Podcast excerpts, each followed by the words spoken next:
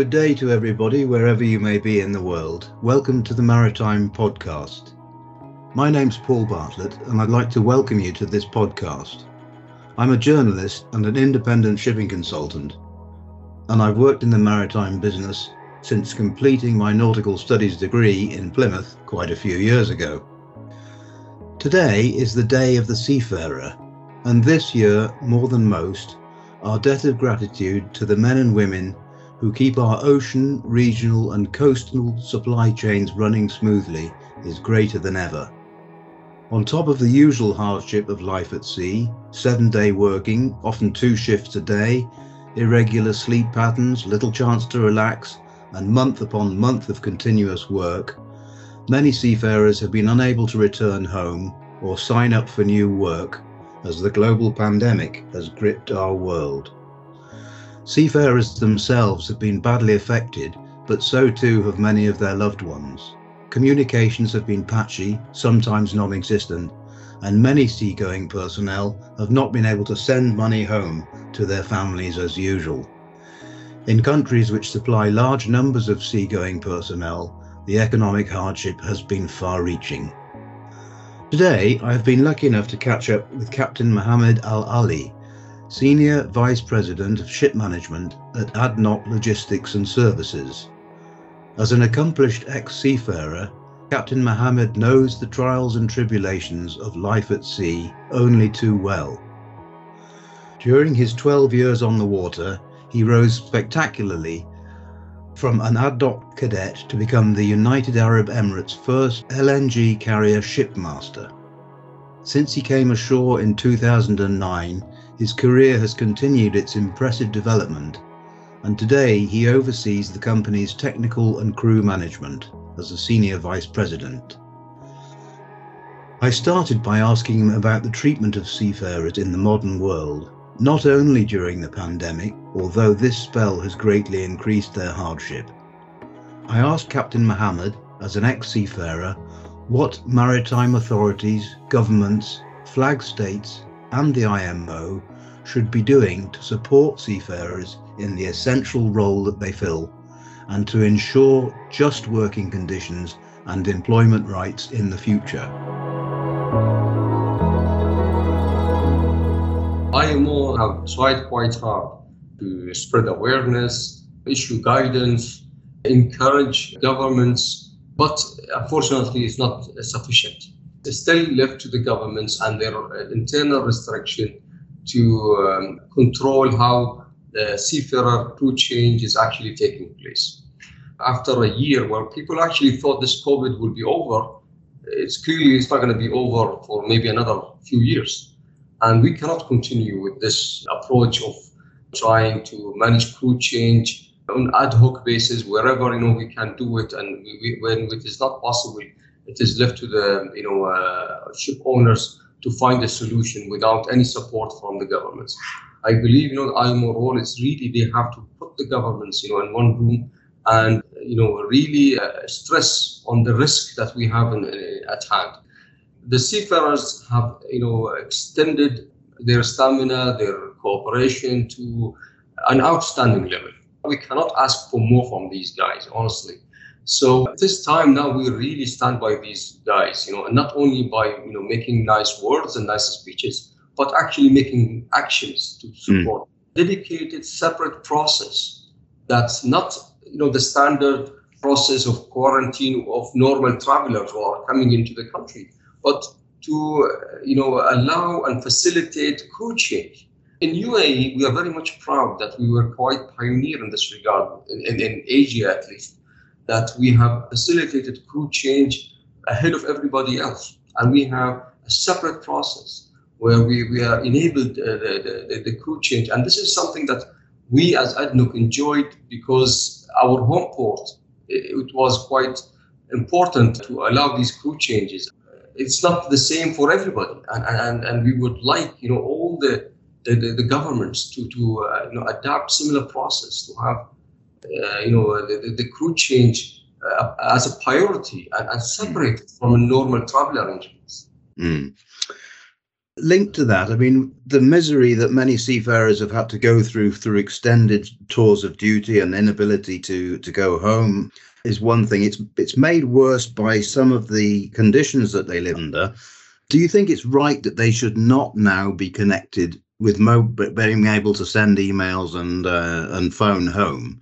They can on some progressive fleets, and I'd, like to hear about your arrangement at ADNOC, but on many ships they can't do that. It's not right at all. And uh, it's inhumane to keep, keep them disconnected and uh, for them to, uh, you know, chase phone signals, you know, whenever they actually get closer to the land.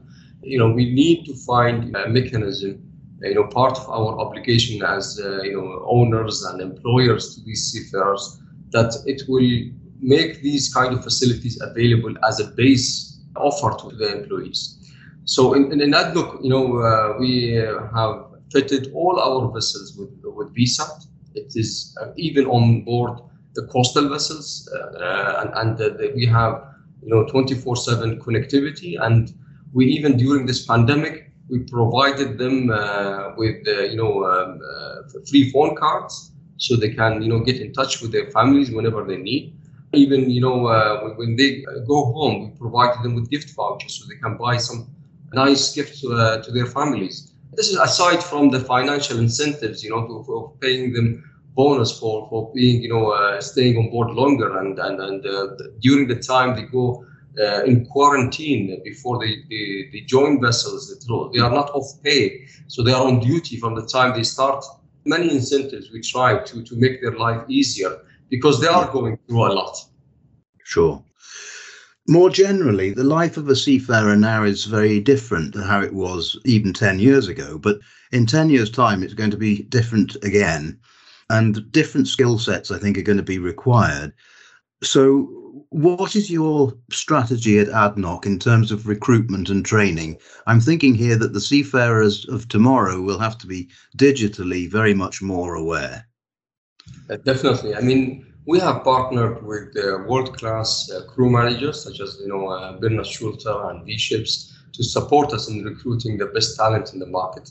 We um, go through a very, unlike any other owner as well, a very robust recruitment process where you know we start with interviews, you know, psychometric tests, and then you know uh, we we you know assess their ability once they join on board, providing them with the necessary introduction and training before even they come on board so they can properly oriented with all our digital platforms and systems that we have. You know the, the, ships are becoming more automated more digital as, as we move along. And you need to introduce all the seafarers to this technology so they can utilize all these tools for, for the most efficient and safe operations on board the vessels.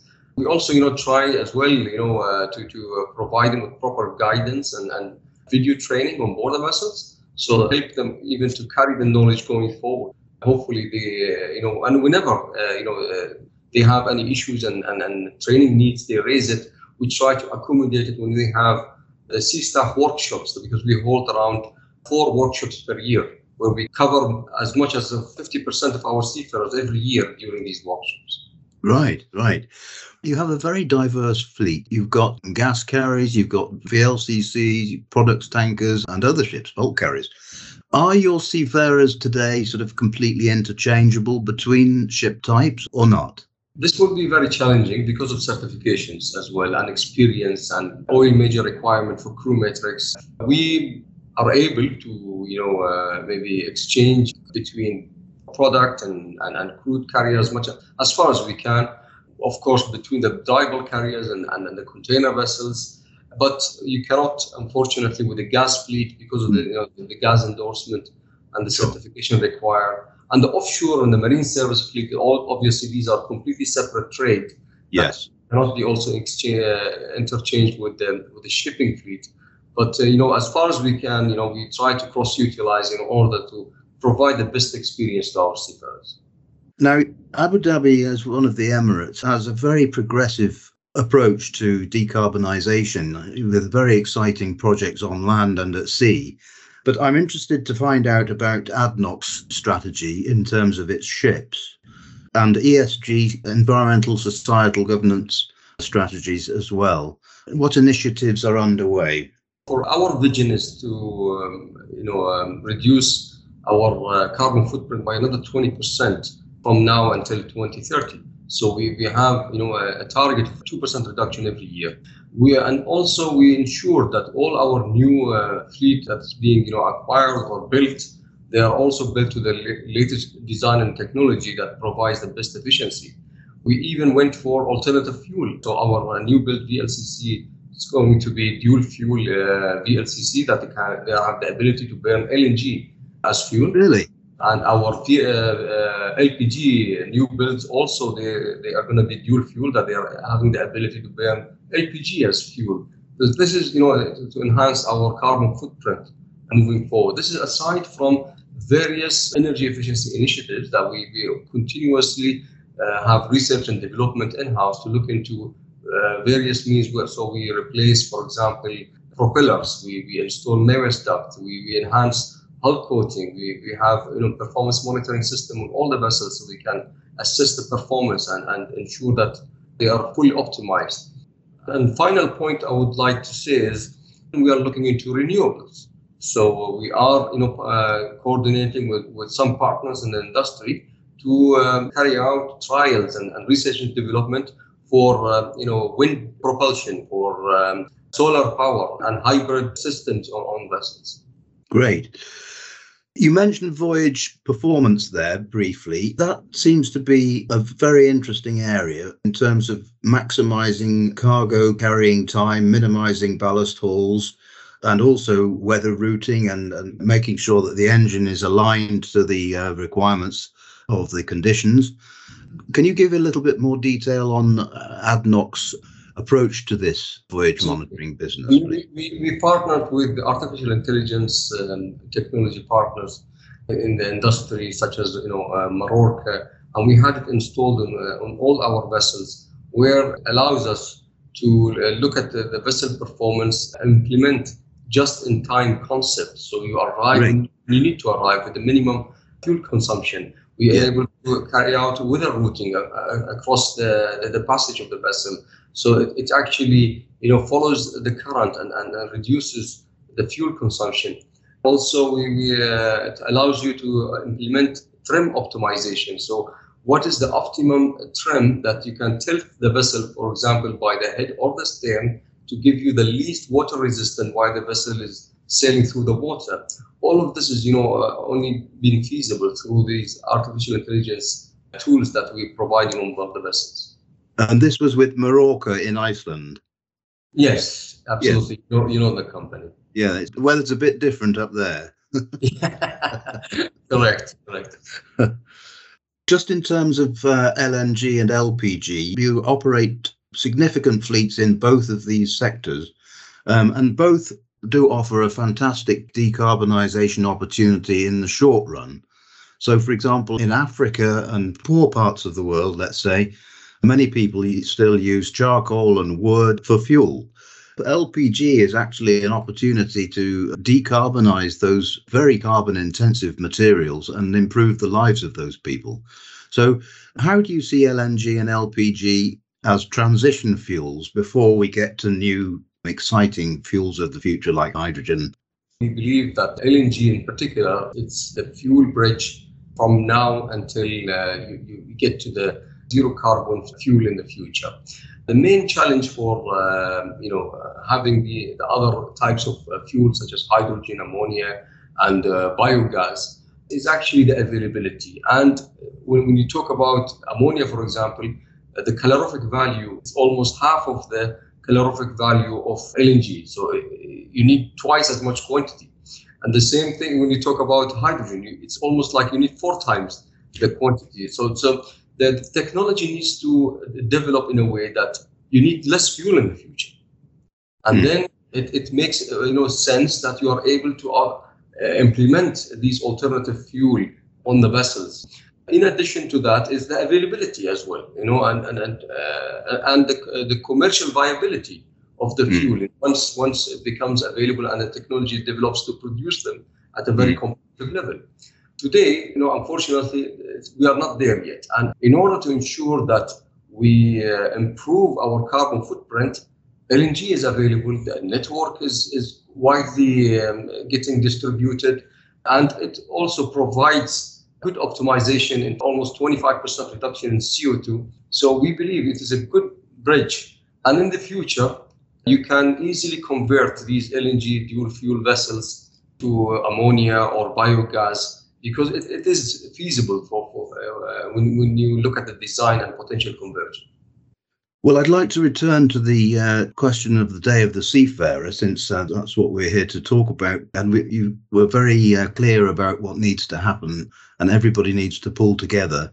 But if you were uh, to send a message to the IMO, to Mr. Kitack Lim, let's say, at the IMO, about the urgency of this, uh, please can you let me know what that might be?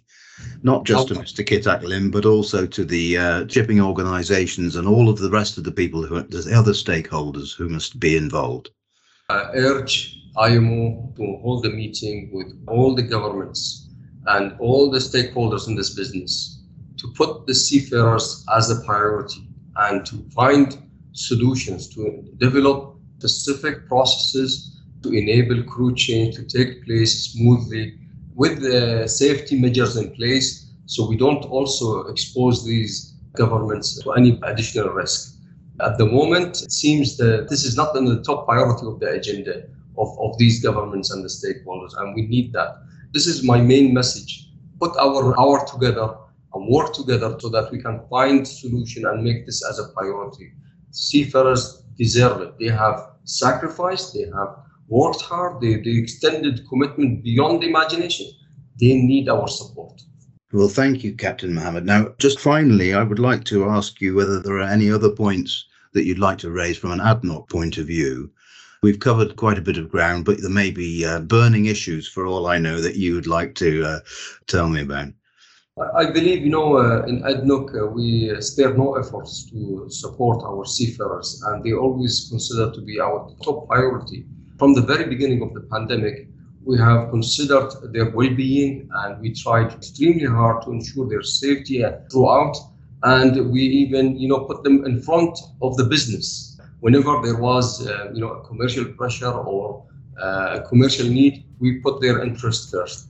And we will continue doing that. And because we believe that they are the front line, they are the one who are actually running the business and they deserve to be recognized and to be supported.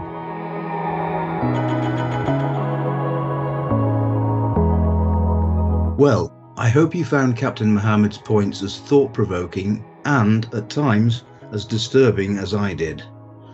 On this day of the seafarer, we should all spare a thought for the many thousands of men and women who enable us to live our lives as we do. I would like to thank Captain Mohamed most sincerely for his insight into the lives of seafarers and what those with the power to intervene should be doing to lighten their load. Thank you for listening.